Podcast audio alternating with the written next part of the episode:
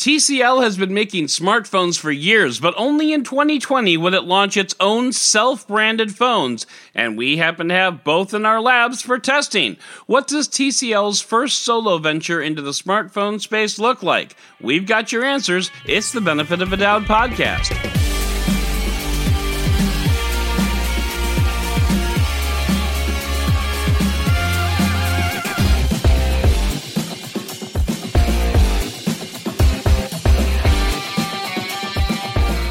Hello and welcome to the Benefit of a Doubt podcast. I am your host, Adam Dowd, and this week we are taking a good long look at some very intriguing offers from those guys that make cheap TVs. TCL. Specifically, we've got Cliff Thomas looking at the TCL 10L and myself evaluating the TCL 10 Pro. But first, of course, we will start off with the news of the week, and the first story is a big one.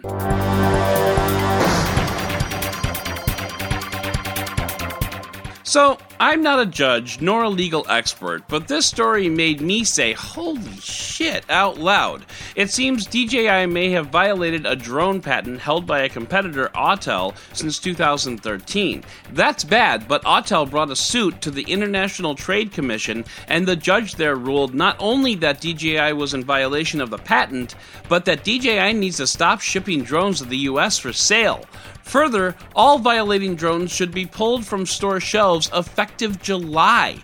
Um, that's like 85% of the drones out there. Wait, no, no, I take that back. That's like 85% of the drones that you should actually buy out there. So this is a big deal if it's held up. Now, if there's one thing I've learned about corporate America, or actually DJI is a Chinese company, so allow me to rephrase, if there's one thing I've learned about corporations in America, it was most eloquently summed up by Jeff Goldblum in Jurassic Park. Life, uh, finds a way.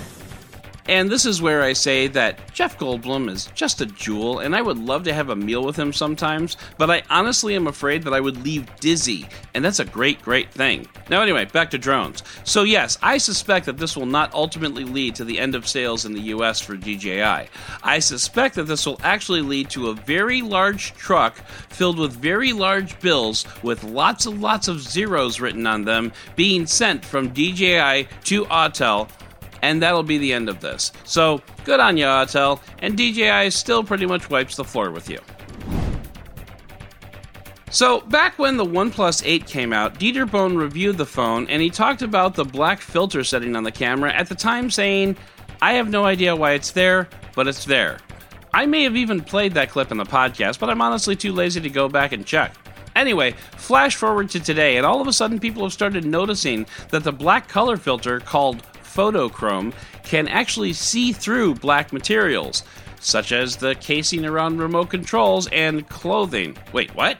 Yes, clothing to a certain extent. Apparently, the tech uses IR light to well, look through clothes. And now OnePlus is disabling that until it figures out how to get teenage boys to stop aiming their phones at girls' shirts. I mean, actually, the camera doesn't work all that well. The t shirts have to be pretty thin, so you're probably not going to see anything. But still, OnePlus is exercising the better part of valor in this case while it rethinks its IR light trick.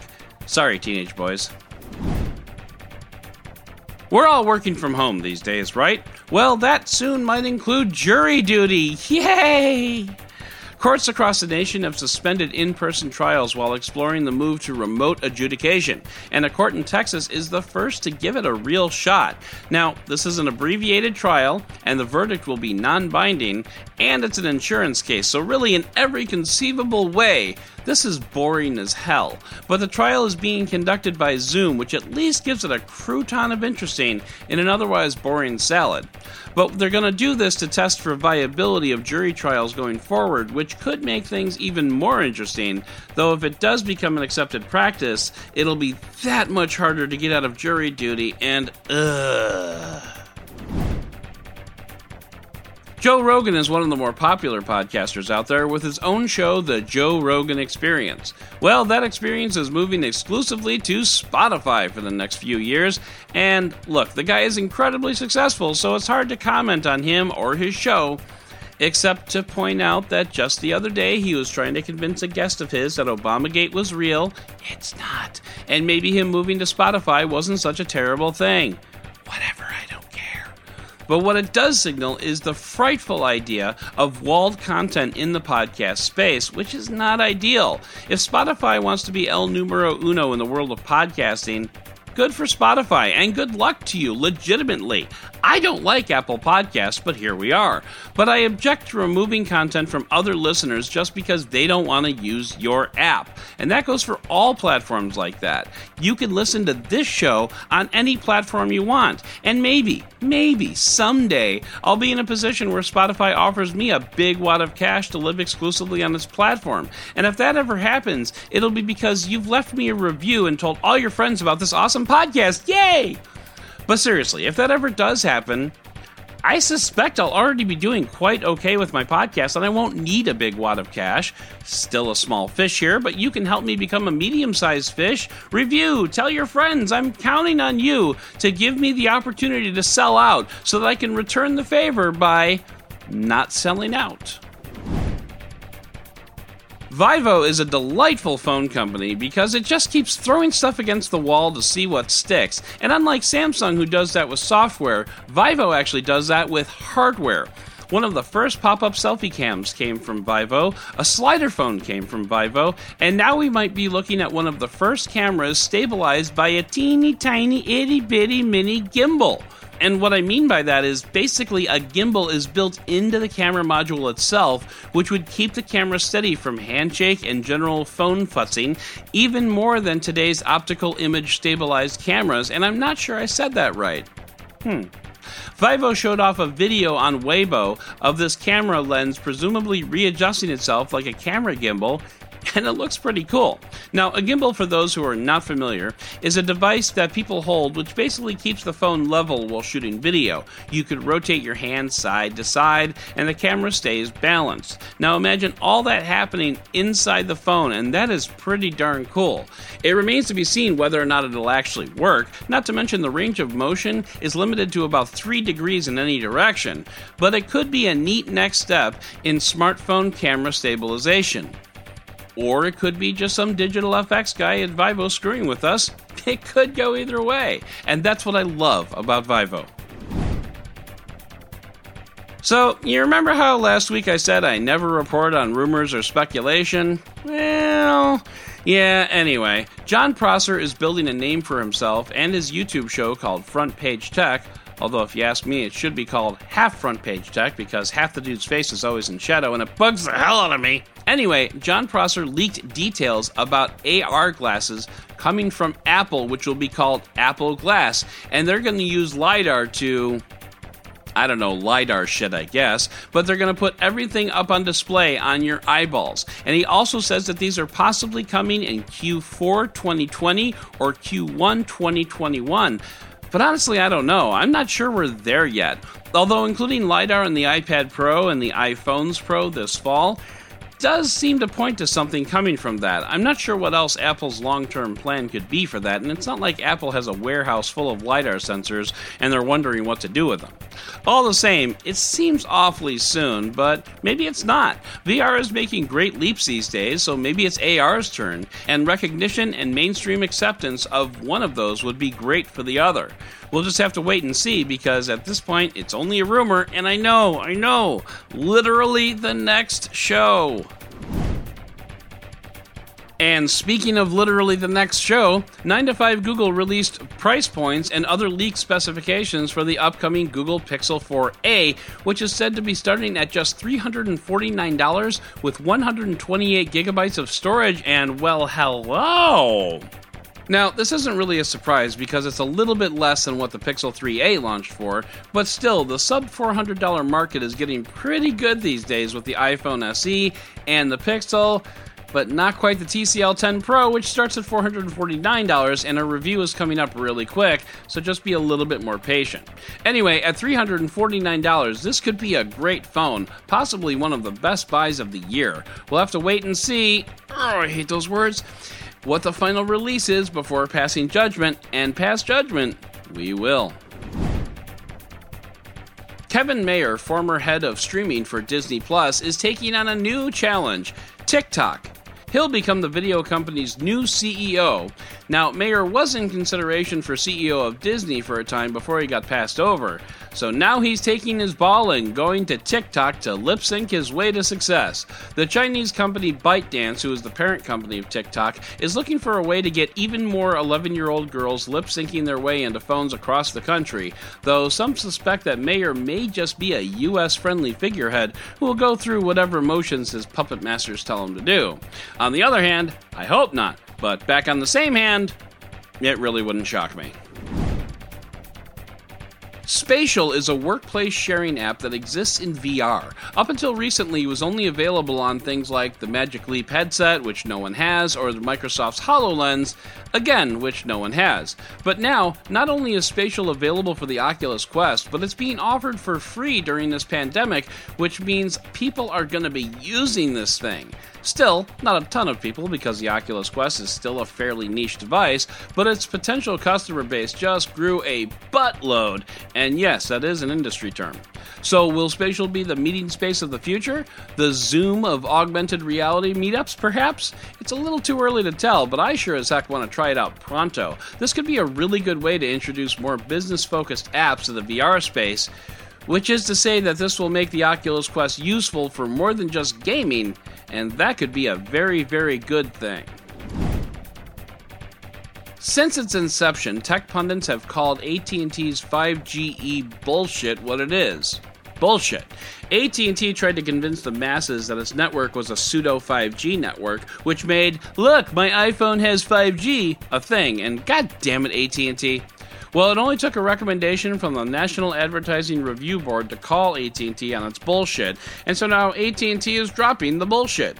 I just wish the review board had said something like, you know, two years ago. Oh, and for the record, AT&T feels the fact that 5G evolution doesn't actually mean 5G is obvious, even though it's totally not obvious. And AT&T, you kind of suck. So AT&T 5GE is finally dead, and it never should have been born in the first place.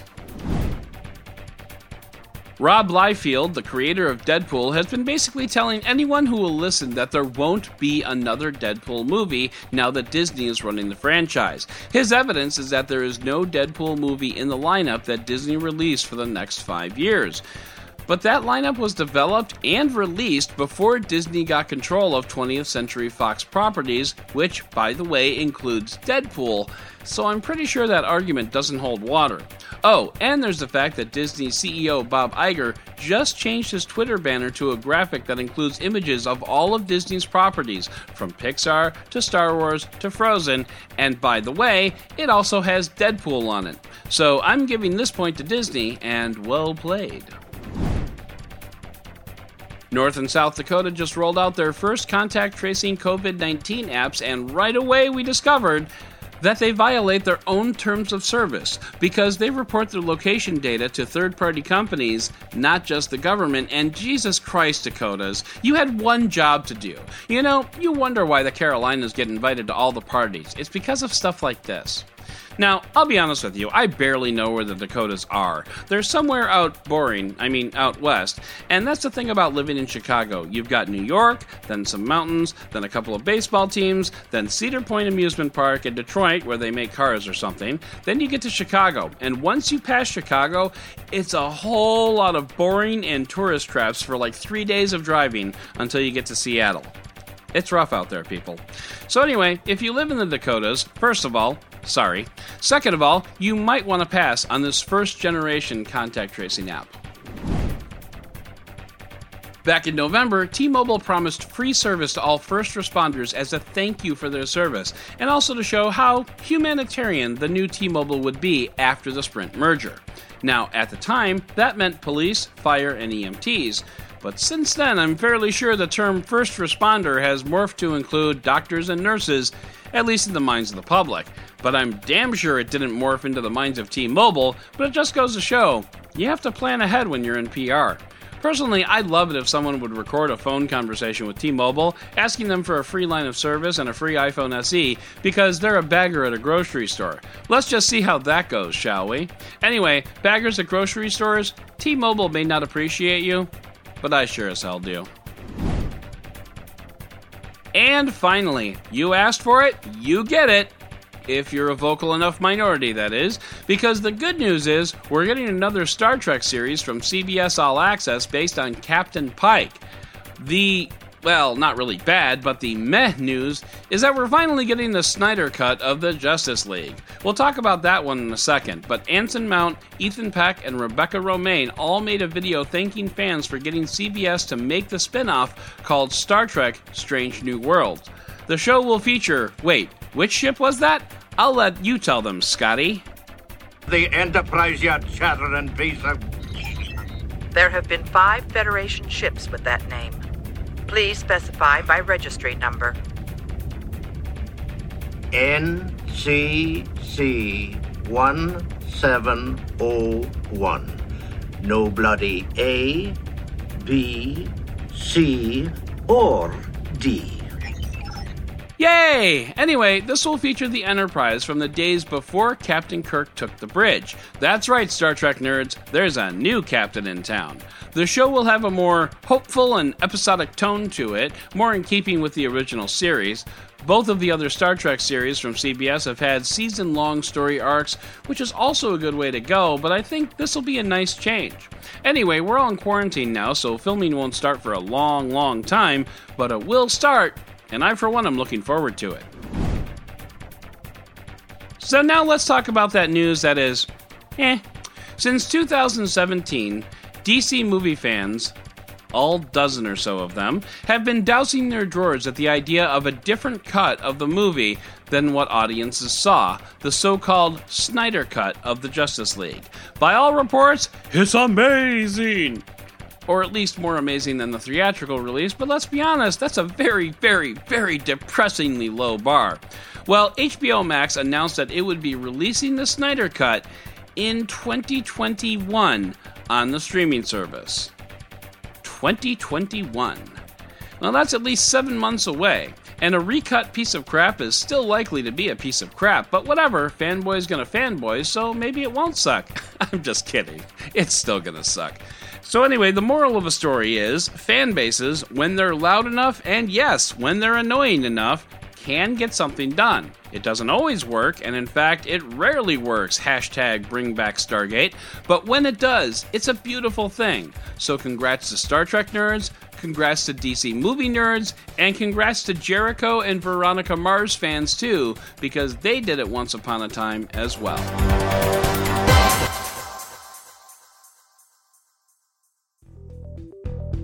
We've got merch! That's right, the Benefit of a Doubt podcast has official merchandise, so now you can fly your fandom flag. We've got t shirts, coffee mugs, and stickers all waiting to be shipped to your door, and you can buy them right now, today. These t shirts will be on a limited run, so grab them while you can and join the hashtag Friend with Benefit movement. Just go to benefitofadoubt.com slash support and click on the Teespring logo. That's benefitofadoubt.com slash support and click on the Teespring logo. Once there, you can grab a t shirt, a coffee mug, or a sticker and show your support for the show. So head on over to Teespring and pick up some merch today. Plus, there are more great options for helping me out at benefitofadoubt.com slash support. That's benefitofadoubt.com slash support. You'll get a list of all my affiliations and monetization options all wrapped up in a neat little package. I hope you visit, I hope you don some merch, and as always, I thank you for listening.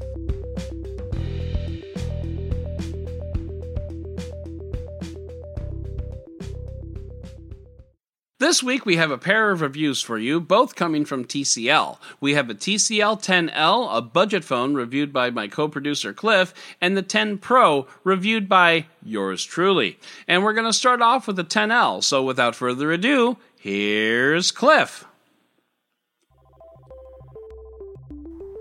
In a time where the North American mobile device market is dominated by two manufacturers, it's quite the challenge for any new player to carve out their piece of market share. Yet TCL, the purveyor of well received, value oriented televisions, is trying their hand at smartphones, starting with the 10 Pro and with the subject of this review, the 10L. Despite these being their first TCL branded smartphones marketed here in the US, they're no stranger to manufacturing them as they've sold devices here under their sub brand Alcatel and as a licensee of the BlackBerry brand with the Key 1 and Key 2. With the limited sales success of those now defunct BlackBerry handsets, and with Alcatel devices typically limited to being the free device offered to you when signing up for service with a mobile virtual network operator like Straight Talk, it's easy to wonder why TCL would believe now is the time to market devices under their own brand. Smart move? Well, that's not for me to decide. It is my job, however, to find out if their first entry into the ultra competitive low to mid range level of smartphones is worth consideration. The 10L is TCL's entry into the value first tier of the mobile device market, and expectations should be tempered accordingly. That said, the 10L offers a lot for the expected price at launch of $249. With a large 6.53 inch LCD display with FHD Plus resolution, punch hole front facing camera, a quad camera setup at the back, a 3.5mm headphone jack at the top, a single speaker at the base, a fingerprint reader at the rear, 64 gigabytes of storage expandable up to 256 gigabytes via microSD, a rather large 4000 mAh battery, a healthy 6 gigabytes of RAM, and a Qualcomm Snapdragon 665, the 10L has specifications competitive with the best in its class. Included with the 10L are the obligatory SIM tool and manuals, charging adapter, USB A to USB C charging cable, and a surprisingly nice TPU protective case. Like most phones at this price point, the 10L is constructed mostly of plastic. The device has a decent heft to it, avoiding the silicon and an egg feeling of others I've used. The midplate is solid enough to feel like metal, while the backplate has a holographic treatment that makes it look like some recent flagship devices, as light plays with the surface in a delightful way on my Mariana Blue review unit. The power button and volume rocker are comfortably placed on the right side, with each generating a satisfying click and none of the rattles some competing devices are cursed with, more interestingly, TCL has added an accessory button that they call the Smart Key on the left side that can be assigned different functions depending on the interaction. By default, a long press launches Google Assistant. This is quite a nice feature, normally only found on the flagships from LG or the convenience button on the BlackBerry Key 2. I wish more manufacturers would embrace what TCL has done here. In all, the 10L is a well constructed phone that offers no real surprises in its design outside of the beautiful sheen on the back cover and the small brilliance that is the Smart Key. There's not much more telling about the intention and personality of a company than the choices it makes with its software. TCL treats Android 10 with a mostly light hand, with its nearly stock filling launcher named rather stoically TCL UI. Included are Google's dialer, contacts, calendar, keyboard, and messaging apps, the Chrome browser, as well as access to the Google feed with a swipe to the right. These are, in my eyes, welcome choices, as I find these particular Google apps better than most. TCL seems to have a whimsical side, as the icons for their video player, photo gallery, and music player have a short animation when selected. As they do not seem to detract from performance, I think they're a fun and unassuming touch. In an interesting tweak when browsing applications in a folder, you're offered the option to swipe right or left to access the contents of other folders. I love this addition and hope other manufacturers, including Google, add something like it to their own software. When first powered on, the TL defaults to the back, home, multitask buttons that have been an Android mainstay for many generations. And a first for me, when onboarding, TCL offers a configuration for right or left handed use, swapping the multitask and back buttons depending on the selection. That's thoughtful. Once configured, it's apparent TCL has taken some inspirations from Samsung's flavors of Android. There's an option for the standard love handle and home gestures that ship with Android 10, but in addition, it also includes the choice of gestures exactly like those that Samsung included in the first version of One UI, with swipes from the bottom up replacing the normal buttons for back, home, and multitasking. I don't believe offering choice is a bad thing, it's just interesting that Samsung style gestures were one of them. Much of what TCL has added to their software has to do with tuning the display. Oh, and that display? There's a lot to talk about there. If potential buyers of the 10L have heard of TCL, it's most likely because of their televisions. Their offerings are devouring large swaths of the sales of the low to mid categories of TVs, and they're now making a push towards the higher end of the spectrum. They've done it with panel quality that punches way up while offering them at very competitive prices, not coincidentally in part because they're one of the few companies that also make their own panels. Now TCL is bringing their vertical integration into the smartphone realm. The only other manufacturers I know that make their own displays are Samsung, LG, and Sony. One advantage of this is the ability to offer a better display at different price points than most of their competition. It's one of the reasons I'm excited to review this device. I'm usually reserved when it comes to reviews, rarely gushing. However, the 10L has a display that is 6.53 inches of beautiful printed. It's a display that would not be out of place on a $600 device. Its viewing angles are broad and there's no significant color shift.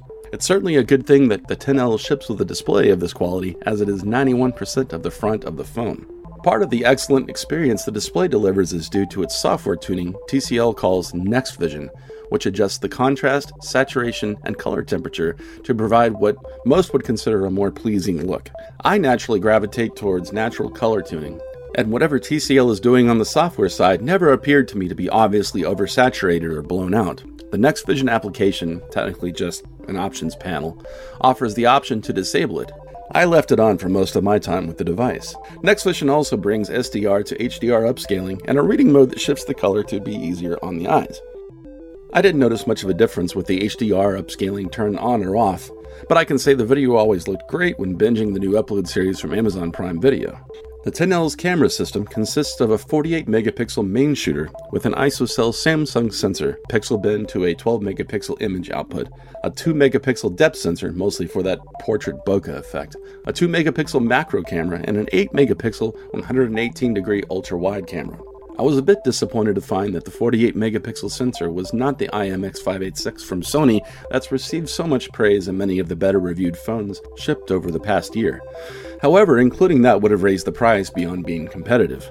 I think calling this a true 4 camera system is mostly for marketing, as the 2 megapixel depth sensor is not something end user accesses directly in the camera software. Speaking of the camera software, the user interface and functionality reminds again of Samsung software.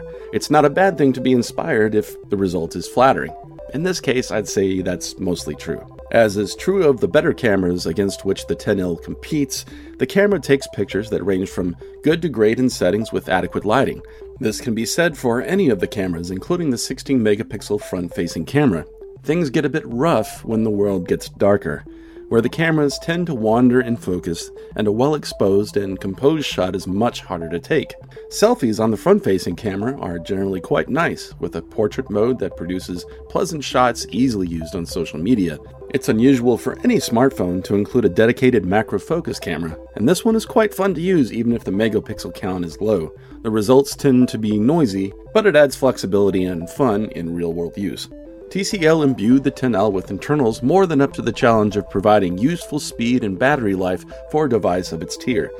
The Snapdragon 665 and 6GB of RAM are a happy marriage when paired with the software build that feels light on its feet.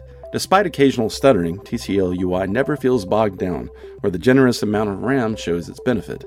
Battery life is an all day affair and then some, with 40% often remaining for me when it was time to put it down for the night. I'm not one to subscribe to screen on time as a metric and won't be discussing results like that here. Suffice it to say, most of those who are heavier in their use than me should be able to last a day with the 10L. In my experience with the included charging solution, the 10L took a little over two hours to charge to 100%.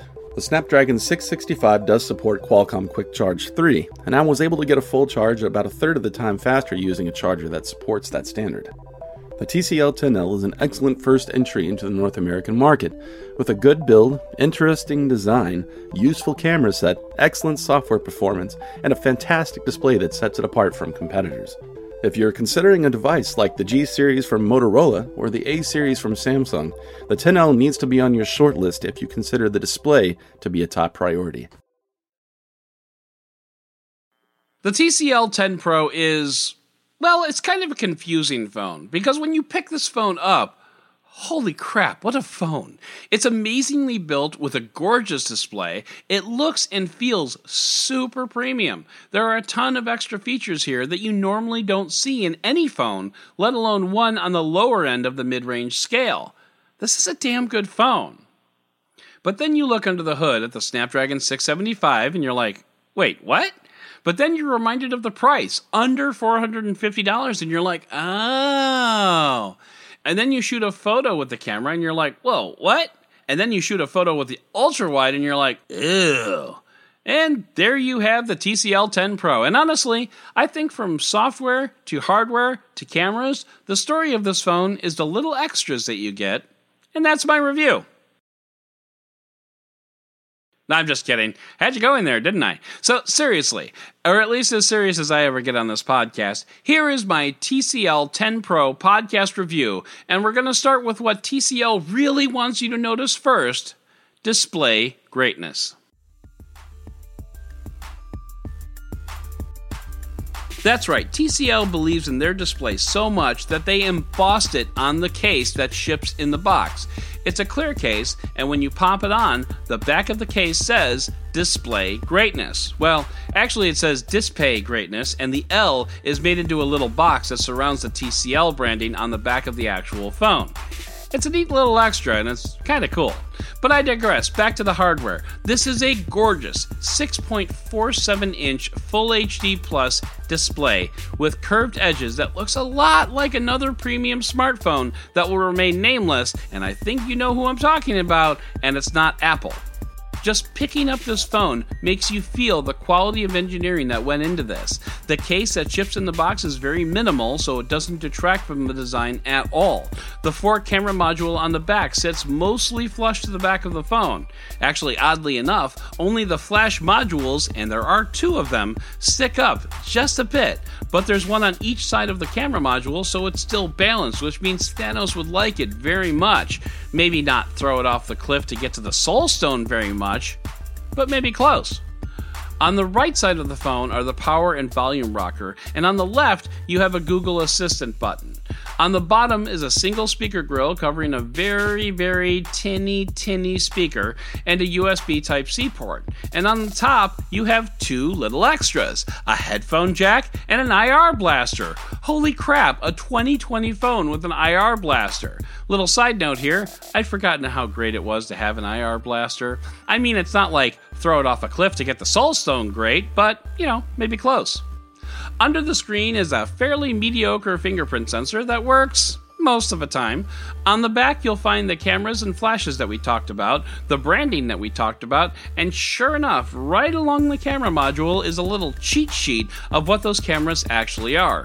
I'll just read it here, but we'll talk more about the cameras later. There's a 64 megapixel main sensor, a 16 megapixel wide angle sensor, a 5 megapixel macro camera, and a 2 megapixel sensor that TCL calls a low light camera, air quotes. On the front is a single 24 megapixel camera contained in what TCL has branded the Dotch. That's right, Dotch. D O T C H. Combination of dot and notch, I guess? I don't know, but it's a teardrop notch. Anyway, if you were to pick up this phone, it feels premium. It feels cherry. It's gorgeous. And the software continues that trend. The software in this phone is built on Android 10.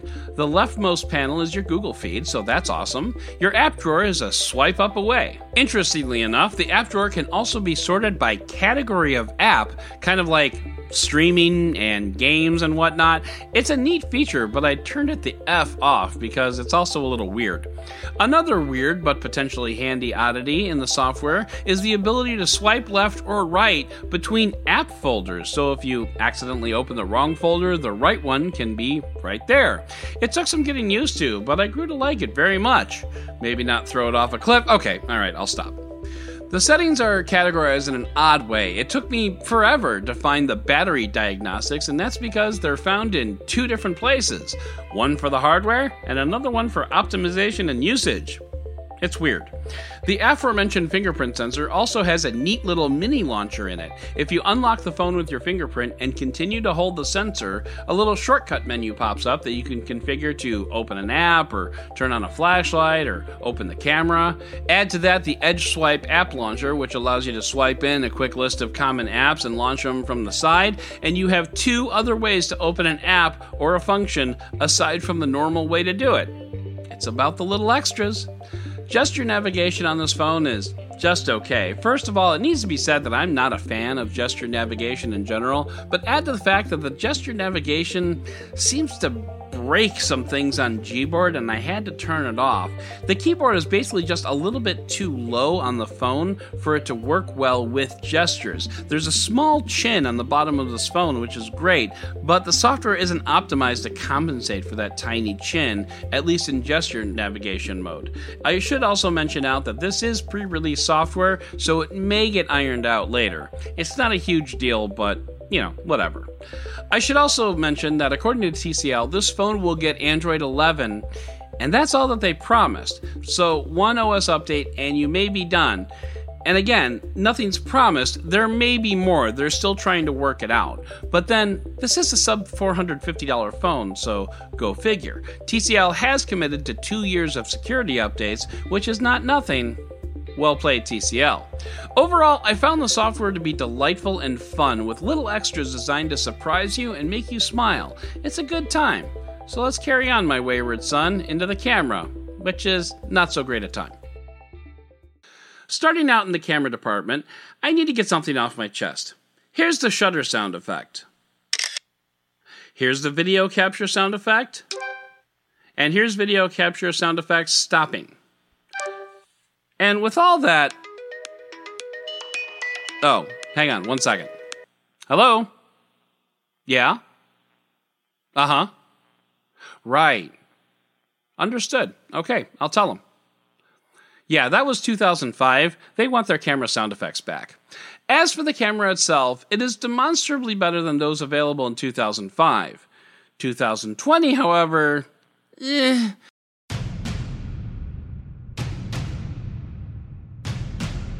TCL has a fairly common problem among smartphones in that they are way oversaturating and way oversharpening the F out of their images.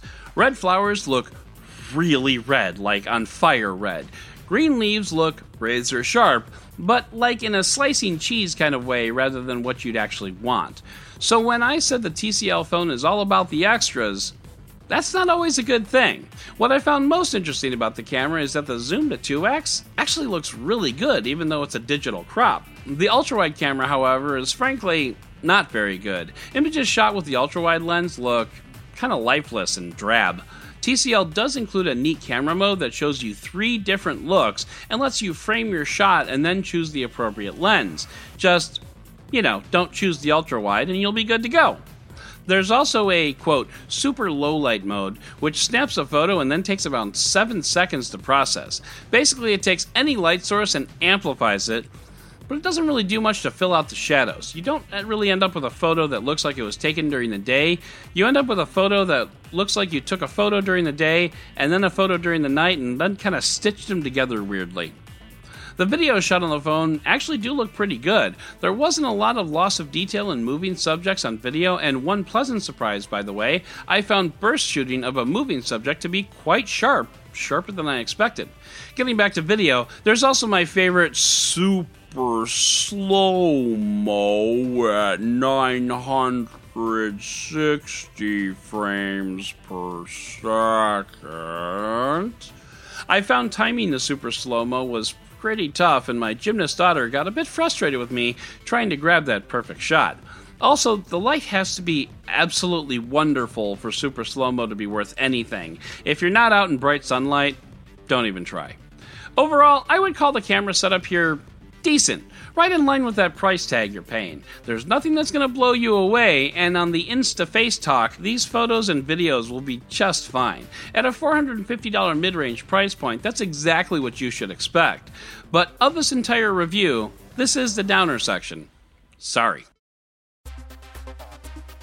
Speaking of downers, on the performance end, this phone also shows off its $450 stripes. The phone performs everyday tasks just fine. Really no stutters or issues, maybe a little bit when you're launching an app. Even light games like Clash Royale are just fine. If you start to do some heavy lifting like Fortnite or Call of Duty, that's where you run into problems. In fact, this phone's screen just flat out goes black during Call of Duty, like, hell no, man, I ain't doing that. What the hell, man? And you can't really blame TCL for that. This is a $450 phone. If I tried to carry a piano on a Prius, it would be terrible, and I certainly wouldn't blame the car. Of course, one benefit of the mid range processor comes in the form of battery life. The 4500 mAh battery will last you two days as long as you're under quarantine. While you're out in the world, who knows? But while on lockdown, it's no surprise to get through a day, a night, and probably until about 9 or 10 the next day on a single charge with all of my stuff loaded. I didn't play Call of Duty on this phone because of what I said before, but everything else was done on this phone. Four email accounts, four Slack accounts, browsing, reading, videos, you name it. This phone lasts, folks. The battery also supports reverse charging, so you've got that going for you too, but there's no wireless charging, which is fine. Eh, maybe next time. As for normal charging with the included charger, I got to 43% in 30 minutes and a full charge in 2 hours. The first is not bad, the second's not really good. And finally, we get to other random test notes. One thing I haven't mentioned until now is that this phone is 4G only. I had been using the LG V60 5G on T Mobile's 5G network, and I'll be honest, I didn't really notice a difference. 5G isn't there yet, folks, so if you're going to let anything hold you back from buying this phone, don't let it be the 5G. The screen is very, very, very, very touch happy. I got so many phantom touches on this curved screen that it was maddening, and that's even with the case on. Normally, a phone condom prevents a lot of accidental touches from my hand meat, but not so much in this case. This phone is very prone to accidental touches on the curves. And some good news and bad news. The bad news is TCL packages some apps along with this phone. I wouldn't really call them bloatware so much as I'll personally never use it where. One is an optimizer app that optimizes your phone, whatever that means. But the neat thing is is that the icon and a lot of the prepackaged icons are animated and they wiggle. Like if you open the gallery and then close it and return to the home screen, the gallery icon like wiggles. It's so weird. The same goes for settings and that optimize button. It's really neat, and I haven't seen that before. Of course, speaking of the optimizer, you can't put it in a folder. You just simply can't. It's the weirdest thing. But the animated icons are a cute little extra. As is the Edge notification light. When you get a notification, a swirl of blue flashes around the screen. The idea is that when the phone is face down, you can see the notification, but even face up, it looks pretty swanky. It's one of those little extra touches that makes this phone a delight. So, where does that leave us? Well, this is a really nice phone that has a lot going for it. The only downside is the processing power. You will not play games on this phone. The ultra wide camera is not great. But overall, this is a very solid entry in the newly minted TCL brand of phones. It's time to step away from the kids' table and put on the big boy pants, and TCL did just that. The price could be a little more competitive, especially with the iPhone SE out now and the Pixel 4a coming soon. Honestly, in light of those two, it's a little hard to recommend this phone, which doesn't mean it's bad, but maybe it's not quite good enough. All that being said, if you buy this phone, I'm sure you'll find the little extras just as delightful as I did. To some, they might be gimmicks, and honestly, one or two of them might be, but taken as a whole, all those little extras add up to a very respectable first entry into the space. I don't think TCL could have done a better job overall. This is a very good phone with some very good ideas. I'm genuinely excited to see what TCL's 2.0 software will look like. This is a really good first step for TCL, but it is still a first step.